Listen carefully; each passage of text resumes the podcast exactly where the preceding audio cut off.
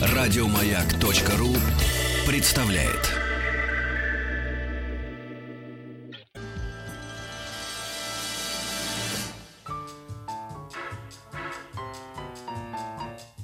Научно-популярный радиожурнал. Кафедра.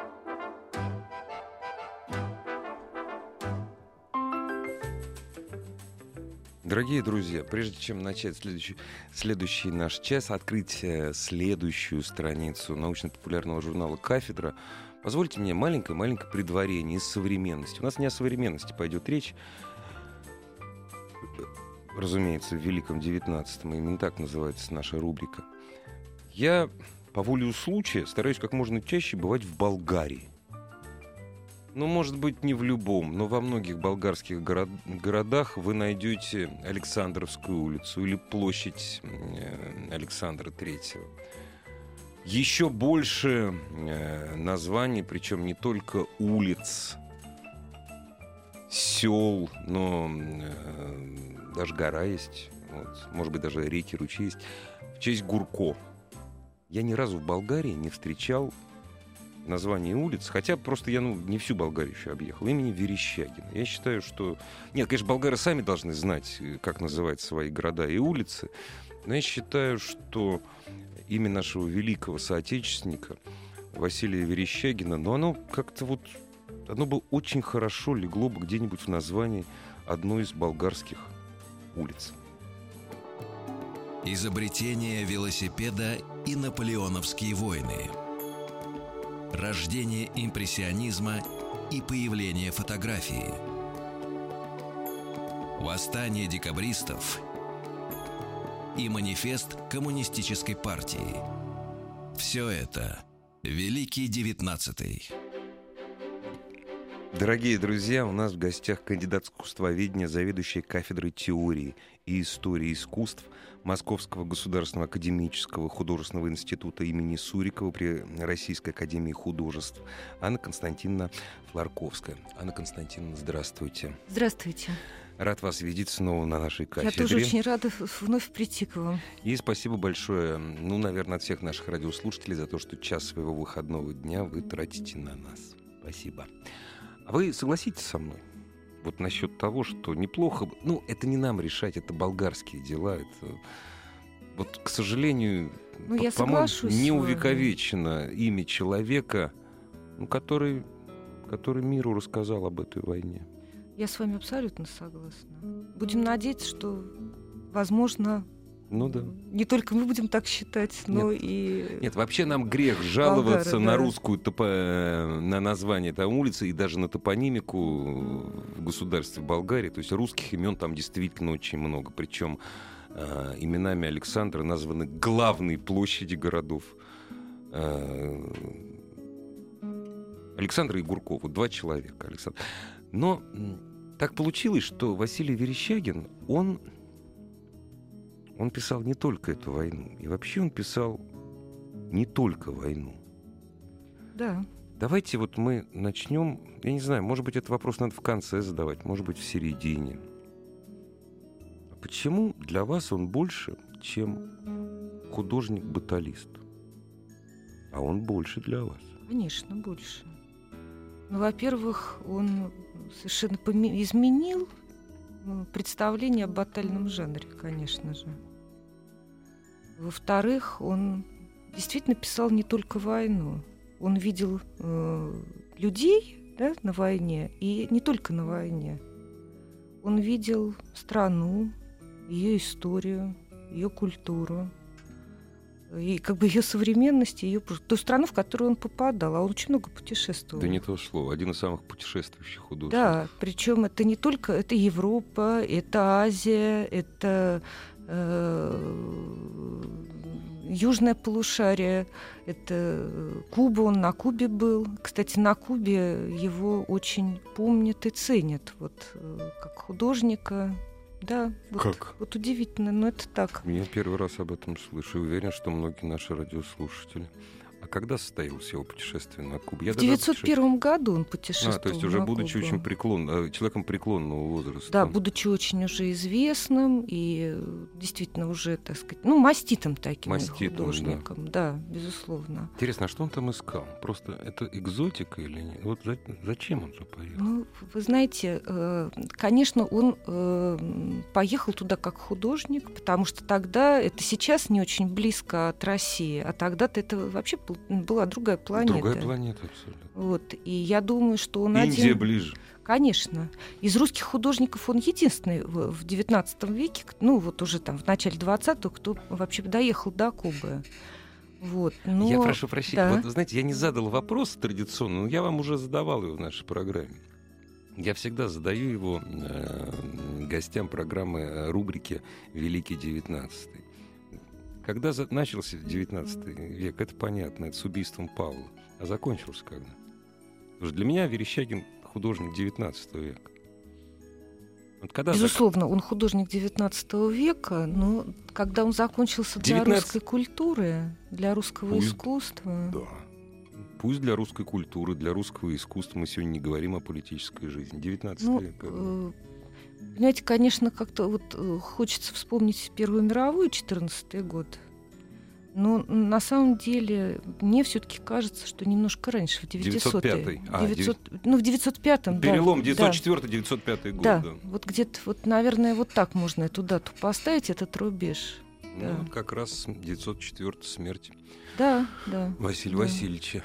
Вот, дожил до конца 19 большого длинного 19 Да, века. Да. Он, конечно, художник XIX века, но он очень многое э, определил вот, в искусстве, конечно, в XX веке. Может быть, кстати, не только в искусстве. Он такая очень сложная фигура. И, э, кроме э, художественной деятельности, он все-таки занимался еще и, я думаю, что военной дипломатией в какой-то степени. Вот. Ну вот он когда был в Индии, его англичане обвинили в шпионаже. И объявили его персоной нон-грата Ну, и то, что я, выслали из то, что я читал, не зря. На самом вот то, не что я зря, читал, не зря. Я думаю, что вот вся канва его э, биографии, начиная с первых его шагов в искусстве, первого путешествия э, в Туркестан в 67 году, вот все как-то оно складывается в одну такую очень причудливую цепочку, неожиданную, может быть, для художника, но очень любопытную. В свое время был такой э, фильм, который с успехом прошел, ну, по-моему, с успехом на нашем экране, те- телевизионный. Рубинс художник и дипломат. Ну, Какой он дипломат? Он шпион был. Рубинс был, ну, конечно, дипломатом. Он выполнял не секретные миссии. Но Руб- у Рубинса было очень много секретных миссий. У Верещагина не секретных как раз не было никаких. Вот, судя по всему, действительно, здесь нельзя сказать Ры- Рыльцев Пушков. Он был патриотом. Конечно, он был патриот. В самом русском, э, в самом лучшем, незатасканном, да, неизмененном смысле этого слова. Да, причем э, я думаю, что вот за, за, за эту свою патриотическую деятельность он, конечно, был непонимаем в художественной среде. Вот, э, Его вообще не любили? Он, он Нет, его- особняком стоял? Вот как? Нет, его почему нет? Ну, он стоял достаточно особняком, он не был передвижником, он не, не был членом товарищества передвижных художественных выставок. И э, многие его контакты вызывали удивление. Вот был такой персонаж принц Уэльский, тогдашний. Э, очень одиозная фигура. э, Человек, который э, придумал, который подавлял вот восстание Сипаев в Индии, который придумал привязывать э, К пушкам, к пушкам да. и расстреливать. И а он общал, они дружили с Верещагиным. И это вызывало негодование. Вот в- Просвещенной частью общества, Да, в том числе да. и художников. да, и Стасов ему говорил, как вы можете вот общаться с этим чудовищем. Кроме Индии, это еще и англо-бурская Англобурская война. вот война на же, да, да. да. Вот. А Верещагин отвечал, что его совершенно не волнуют его политические э, э, так сказать, вот, э, качества, и он для него, прежде всего, любитель искусства. Кстати, Верещагина довольно много в Англии. И многие работы его покупались, потому что у него были там выставки персональные. О как. Да, вот он такой художник. Он вообще очень много работал э, за границей. Вы знаете, почему? Вот мне я не, про Англию, ты, ну, вообще я мало про него знаю, что там греха таить. Эм, я тут заготовил такой рояль вкус, ну, даже не рояль такой, знаете, маленькое электропиано. Клавесин. Да, клавесин, электропиано такое, знаете, цифровое. Э, для меня, э, вот, наверное, самый известный изображенной баталии, картины, где изображено сражение, самый известный, не самый лучший, опять же, кто, я не искусствовед, не художник, почему я могу судить, но самый известный, это как раз английская работа. И, наверное, говорю, в мире она самая... Это атакует легкая кавалерия. Вот так угу. на русский язык переводится. Угу. Дорогие друзья, э, можно по-разному изучать э, войну в Крыму. Можно изучать с нашей точки зрения, можно изучать с английской, а можно как историк. Это третья точка зрения. Да. Вот это одна из, наверное, лучших и самых известнейших работ вот баталий, да? Вот Верещагин совершенно другой. Я, я, я к чему? Что британцы всегда очень любили батальную живопись. Да, конечно. И кроме этого, они любили, э, ну не только, правда, они, э, и другие э, европейские народы очень любили этнографическую, так называемую живопись. Вот в этом отношении... 19 век да, как да, раз. Да. Верещагин очень в это как-то ложится. Писался, да? Да, ну, ну во-первых, учился ведь все-таки он во Франции, учился у Жерому, такого вот академиста. И, конечно, его этнографические работы, они тоже очень ценились в Европе, и, и он абсолютно был вот в этом ряду вот, э, художников, работавших над этнографической темой. Я прошу прощения, слово «тренд» мы употреблять не будем. Анна Константина, прервемся на минуту и продолжим. Великий девятнадцатый.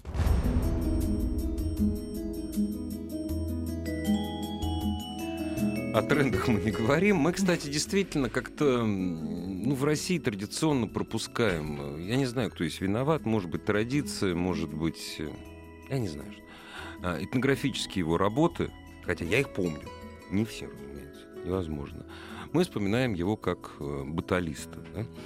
А когда он вообще, вот с чего он баталистом стал? Как это получилось? Ну, не было, не было так... Были парадные художники, которые писали генералов, или которые писали э, в XIX веке точно такие же картины, то, в той же технике, поправьте меня, если я не прав, которые писал себе в XVIII. Ну, в, вот, в, да. в общих чертах, В да. общих, да, ну, Да. так, по-простому. Откуда?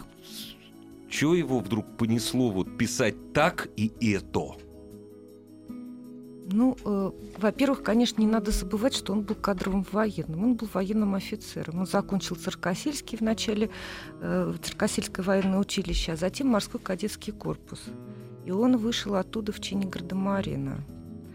И вот этот э, факт, э, то, что он военный не только по образованию, если можно так сказать, но он, конечно, военный по призванию. Вот если э, я э, скажу, что он любил войну, я боюсь, что меня, конечно, наверное, не очень поймут, но А тем Спасибо не менее... за то, что вы сказали. Вот для меня он всегда... Вот мы начали с вами говорить, пр- прошу прощения, что я вас перебил, вы обмолвились.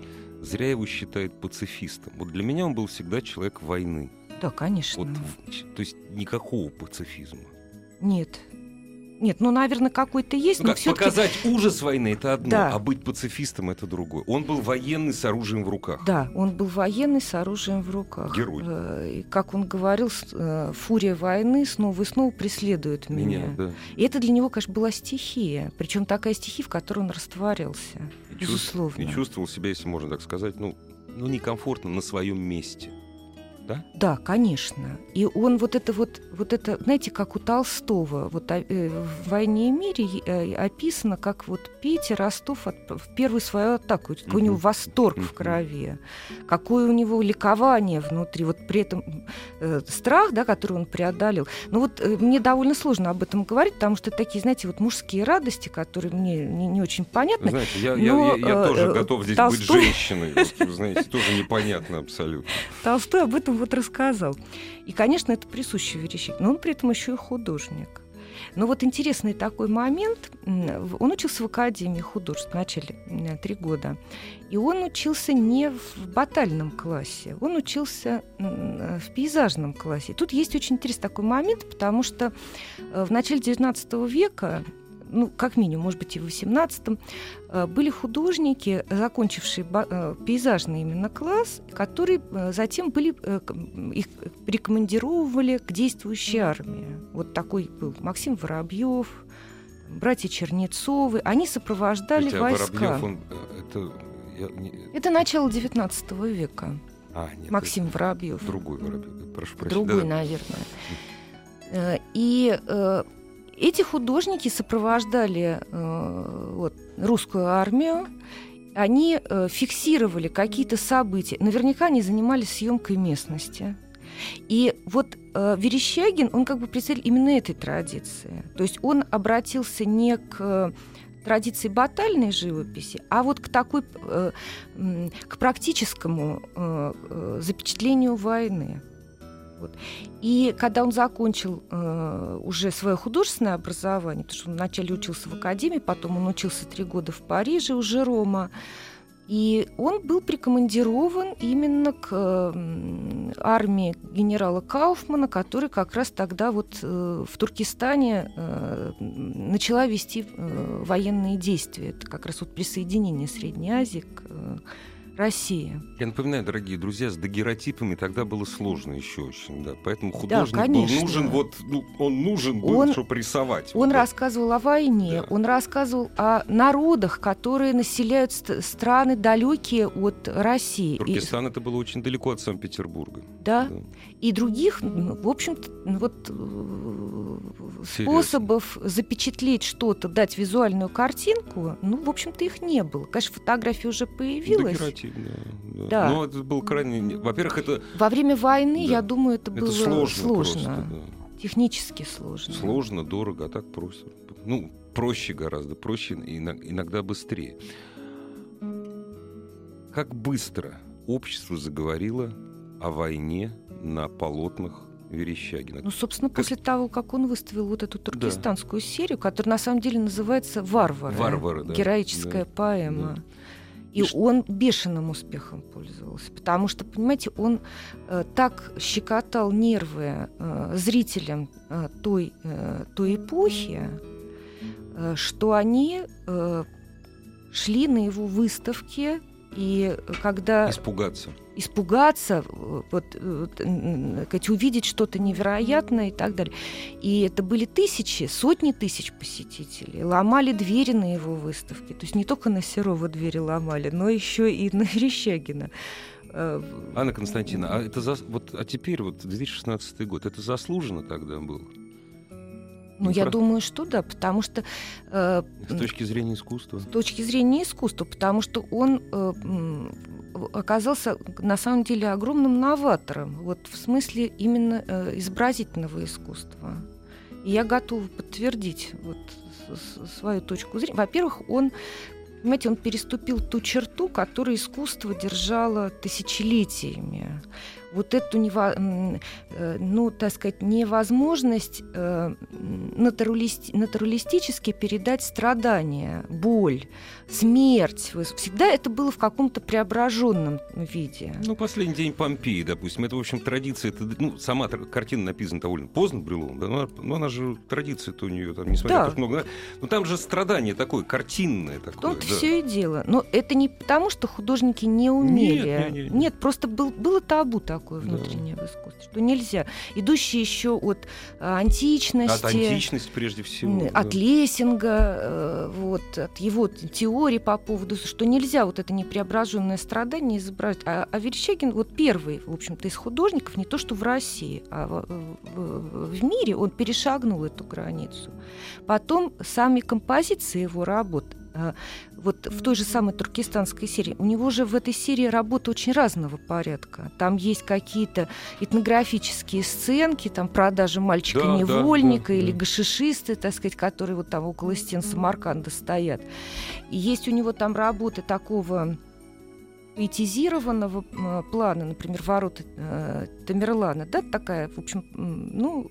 Страница журнала, э, титульная страница журнала какого-нибудь. Кстати, на одном журнале я прошу прощения, мы прервемся. Дорогие друзья, э, и продажа мальчика-невольника, и гашишисты, и ворота Тамерлана сейчас можно быстро посмотреть. Слушая новости, новости спорта на частотах радиостанции «Моя», как разговору с Анной Константиновной Флорковской мы вернемся через 7 минут.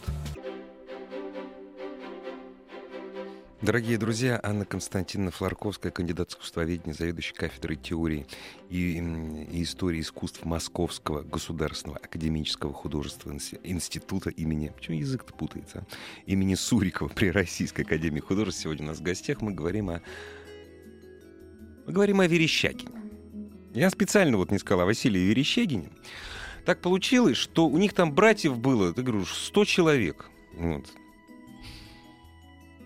Вот другой брат, он вошел в нашу жизнь гораздо больше. Я не Сергей, Николай, если не ошибаюсь.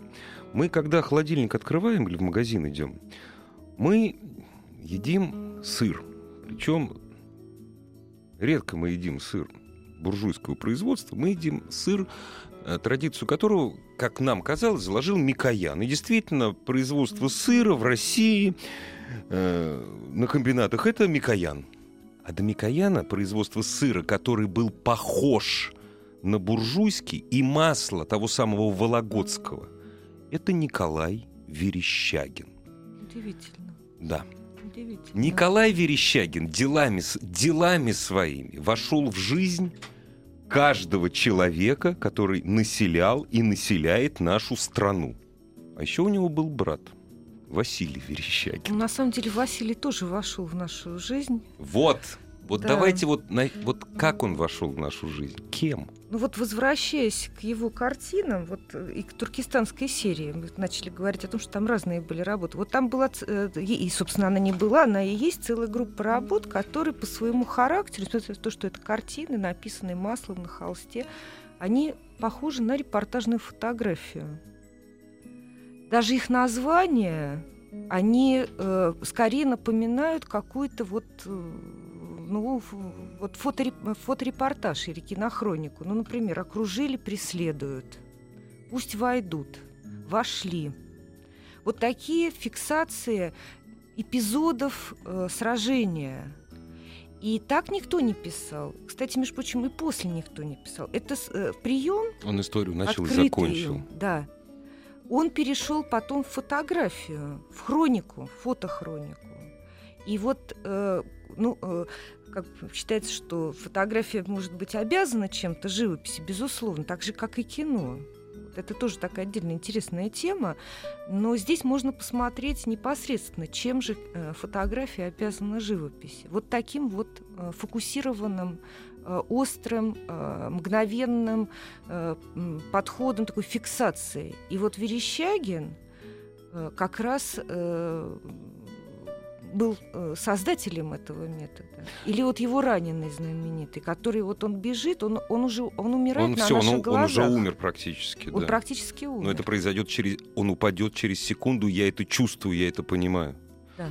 Мало того, люди, которые не знают а нас таких большинство, историю создания тех или иных полотен, э, уверен, я сегодня об этом говорил, что картина «Апофеоз войны» — это импрессионизм, то есть это фантастика, это он придумал — Ребята, это он не придумал. Нет. Это была такая история, к сожалению. Да. Это почти фотография. Один из диктаторов, мелких, владеющий там кочкой небольшой, вот, он взял, и прошу прощения, он, ну, к нему в руки попал то ли англичанин, то ли француз, немец. То, немец, да.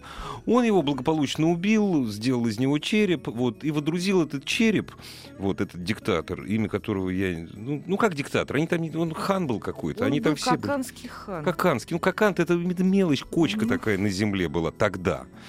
Вот. И вот он в честь своего величия черепа врагов, а сверху череп вот этой белой обезьяны. Вот он туда вот поставил. Вот. Вот. И это не придумал Верещагин. Он прочитал об этом в газетах. Да, и написал, как он это видел, как он хотел это донести нам, что там происходит. Он был не фотограф при всем моем уважении Нет, к фотографам, но он предвосхитил многие вещи, которые В 20 веке получали Пулицеровскую премию. Да, Вот. безусловно. Да, За фотографии. конечно, Так, да, так и есть. Но он же был вот больше, чем простой фиксатор. Он же сензитивный был человек, он же как-то реагировал, он же как он же художник был, ему же главное было не просто зафиксировать и показать, а? Конечно, нет. Иначе мы бы просто о нем сейчас не говорили. Мы бы про него давным-давно бы уже забыли, если бы он был просто фиксатором. Нет, конечно, он был художником. Э, Он не очень похож на тех, кто вот рядом с ним в это время работал. Ну, совсем не похож. Совсем не Совсем похож. не У него такая, может показаться, манера более сдержанная, суховатая, может быть, даже. Но э, такова, такова его стилистика. Но э, он говорил то, что он хотел сказать, но не через не знаю, там, буйство красок, да? не через какие-то, так сказать, вот э, такие живописные эффекты, а через темы э, и через э, образы э, своих картин.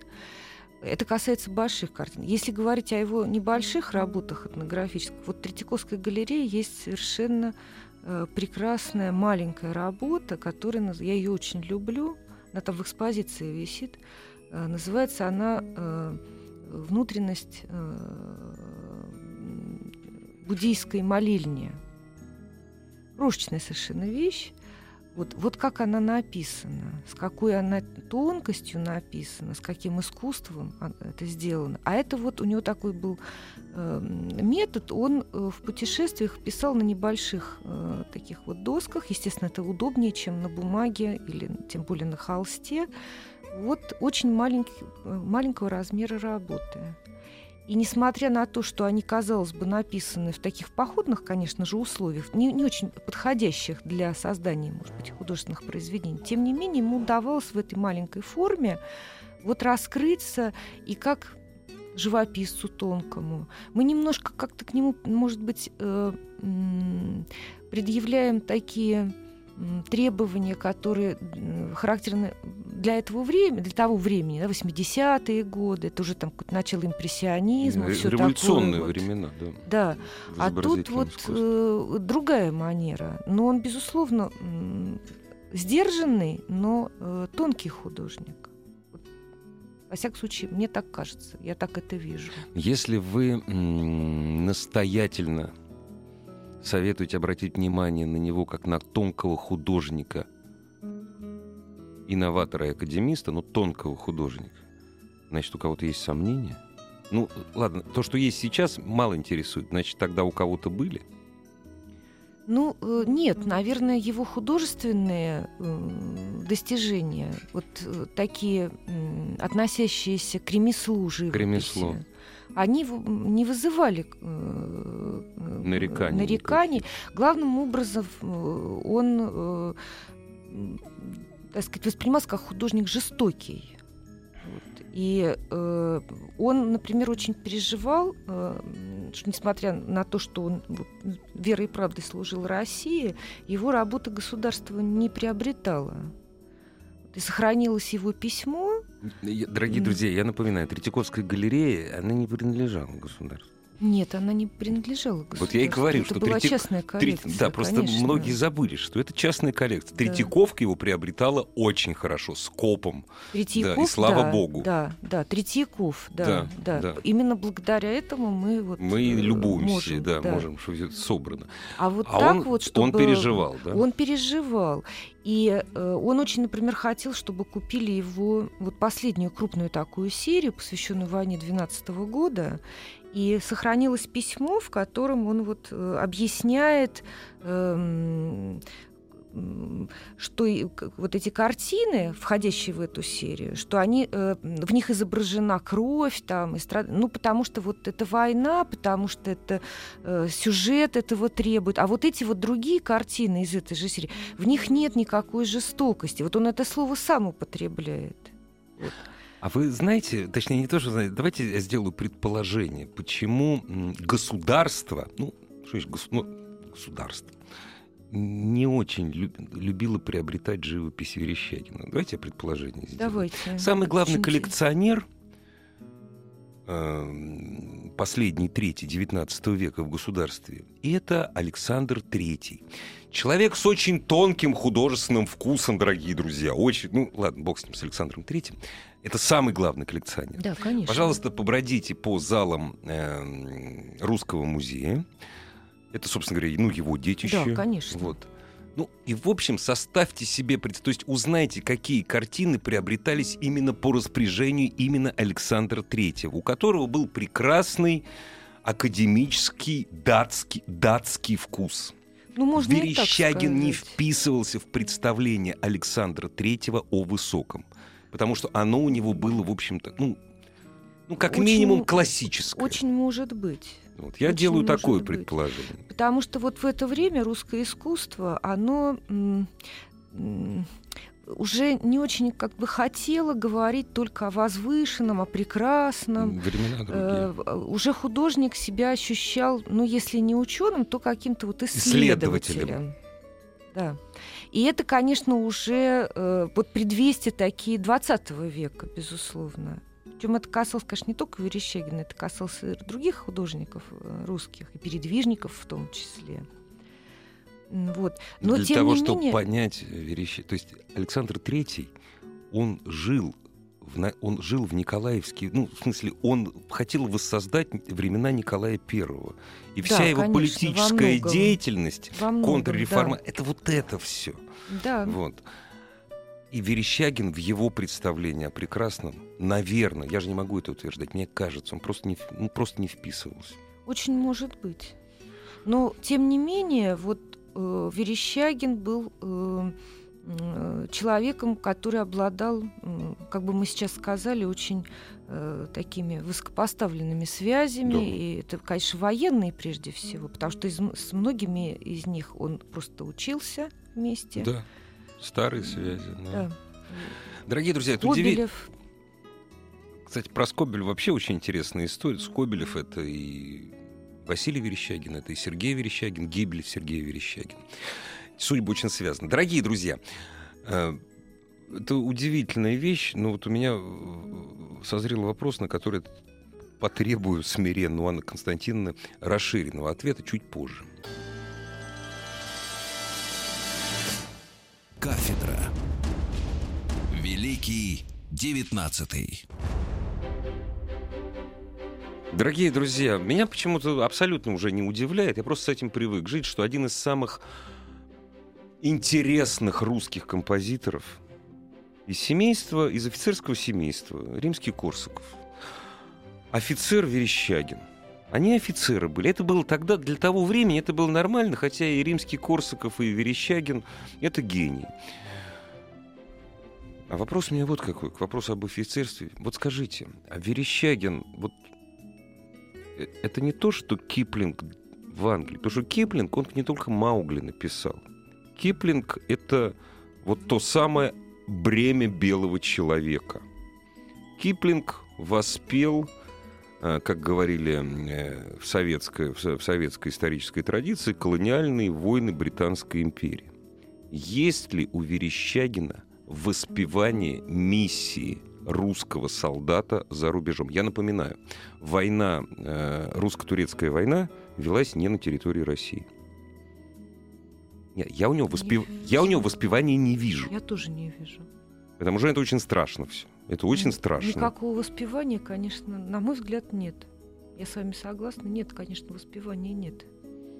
Есть довольно такой, знаете, э, холодный, трезвый взгляд на все происходящее, который иногда э, вдруг перебивается, ну, таким вот, вот такой вот э, сердечной болью. Все-таки в этом тоже ему нельзя Я ни одной отказать. пафосной картины не помню, вот, которая написана во время русско-турецкой кампании, где он воевал, на самом деле. Он писал и воевал там. Пафосных нет картин. Ну вот, может быть, вот знаете, говорят, что на ошибки... все- Ну да, да, да, да. Это, это м, Ошибка Шейнова Скобелев под ошибкой, да, да, что да. она вот, ну и то, как там два вот абсолютно плана войны. Вот победа и ее цена, собственно. Нет, эти картины надо смотреть вместе. Ну, в Да. смысле, вообще, все, вот вообще всю эту серию надо смотреть вместе. Выбрасываешь, выбрасываешь одну, картинка рушится. Нет? Ну, конечно, ему была свойственна вот эта сериальность, знаете, такой э, сериал. Да, да, да. Да. Но почему нет? Но все-таки, наверное, э, наверное, их и отдельно можно как-то смотреть. Ну, тогда дорисовывать надо самому. Да Надо просто дорис- хорошо знать историю. Я же об этом и говорю. Надо дорисовывать. Надо все дорисовывать. Историю надо знать. И, к сожалению, история повторяется. То есть мы, мне кажется, мы живем вот э, в- немножко в этих э, э, тоже отчасти реалиях, которые... э, Время-то прошло всего-то, господи, чуть Да. больше ста лет. И Что география та же, действующие лица почти те же. Ну, вот, э, то есть как-то вот он очень оказался актуальным художником. Не, вообще вот это, вот, э, дорогие друзья, закончится программа, послушайте песню группы Propeller Heads вместе с Ширли Бесси «History Repeating». Страшная история всегда повторяется. К сожалению. К сожалению, ну почему к сожалению? Ну это, ну как, ни к сожалению, ни к счастью, это факт. Ну, история повторяется. Если мы один раз на грабли наступили, посмотрите на картину Верещагина, не наступайте второй раз на эти грабли. Да, Вот. да. Это обращение и к обычным людям, и к политикам, и к художникам, кстати. А его, скажем так, пользуются Это не важно, просто мне это интересно. Пользуются ли популярностью его э, картины, где он э, пишет войну за пределами России? Все-таки наши художники — это очень наше. Ну, я думаю, вот то, с чего мы начали... э, Нет, про, про войну вот, именно. Вот про войну, конечно, то, что в- его работ, его работ довольно много в, вот в Великобритании, Военных в и том военных числе. в том числе. Ну, например, э, э, у него есть триптих, э, трилогия казней. Вот. И э, они называются так, эти работы. «Казнь заговорщиков в России», «Английская казнь» и «Распятие на, хрис- э, на кресте у римлян». Но это «Распятие Христа», «Английская казнь» — это как раз вот Индия, привязанные, да, да, да. к Вот она находится в- как раз в Англии, эта работа. Она не у нас хранится, она там была куплена. А скажите, кстати, а существует ли полный иллюстрированный э, каталог работ Верещагина на сегодняшний день? Есть каталог выставки. Она э, состоялась, вот я боюсь ошибиться с датой, в Третьяковской галерее. Это, знаете, вторая половина 80-х годов. Давненько. Давненько, да. И больше таких крупных выставок Верещагина вот пока не было. Хотя мне кажется, что он э, художник, э, который еще открывать и открывать. Ну, конечно. Самая большая коллекция в России — это Третьяковская галерея. Да. Мы об этом уже Да. говорили. А вообще он разбросан по России или нет? Разбросан. Он есть в региональных музеях. И работы из разных серий, потому что эти серии, они достаточно а, объемные да. по количеству картин. Вот, например, туркестанская, там 120 картин и эскизов. Ого. Достаточно много. Он вообще очень плодовитым был художником.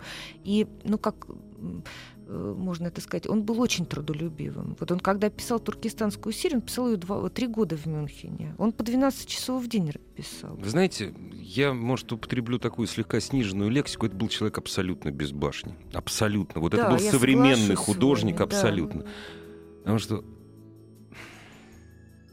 в таком возрасте поехать на войну, он же едет на войну, наверное, все-таки не для того, чтобы фиксировать русско-японскую войну. Он едет на войну, садится на Петропавловск, чтобы писать. Да, конечно. В возрасте там 64, по-моему, лет. И находит там свою смерть. Я не, не могу друг, подобного такого примера Ну вот привести. только вопрос, что он там хотел писать, потому что это было разведывательное Да, такое да, да, плавание. да. А он Никто вообще не в знал, что- разведке, да. э, он в разведке участвовал. Он во время русско-турецкой войны, еще когда она не началась. Не, ну здесь все, он глубокий пенсионер уже, военный. и уже тем не пенсия. менее, и тем не менее, я думаю, что э, он, э, конечно, не за красотами э, там, восхода солнца над Порт-Артуром. Он поехал за своей поехал. жизнью, это была его Да. жизнь. Да, Вот. Он, конечно. он не мог просто сидеть в тени кабинетов, в тиши кабинетов, писать по воспоминаниям, преподавать, встречаться, давать автографы. Это удивительная, абсолютно, удивительная личность, достоин не только изучения, достоин таких, знаете, популяризаторских вещей, как, я прошу прощения, как фильмов, Конечно. сериалов, Да. научно-популярных статей, развлекательных статей в стиле infotainment. Это один из тех наших эм, соотечественников. Вот по отношению событий его жизни, о котором мы вообще ничего не знаем. Вот если брать... Очень мало знаю. Ну, то есть да. крайне мало. Дорогие друзья, сегодня, кстати, Лаврушинский работает. Спасибо вам большое. Приходите Спасибо. к нам. Всего доброго. Всего доброго. Еще больше подкастов на радиомаяк.ру.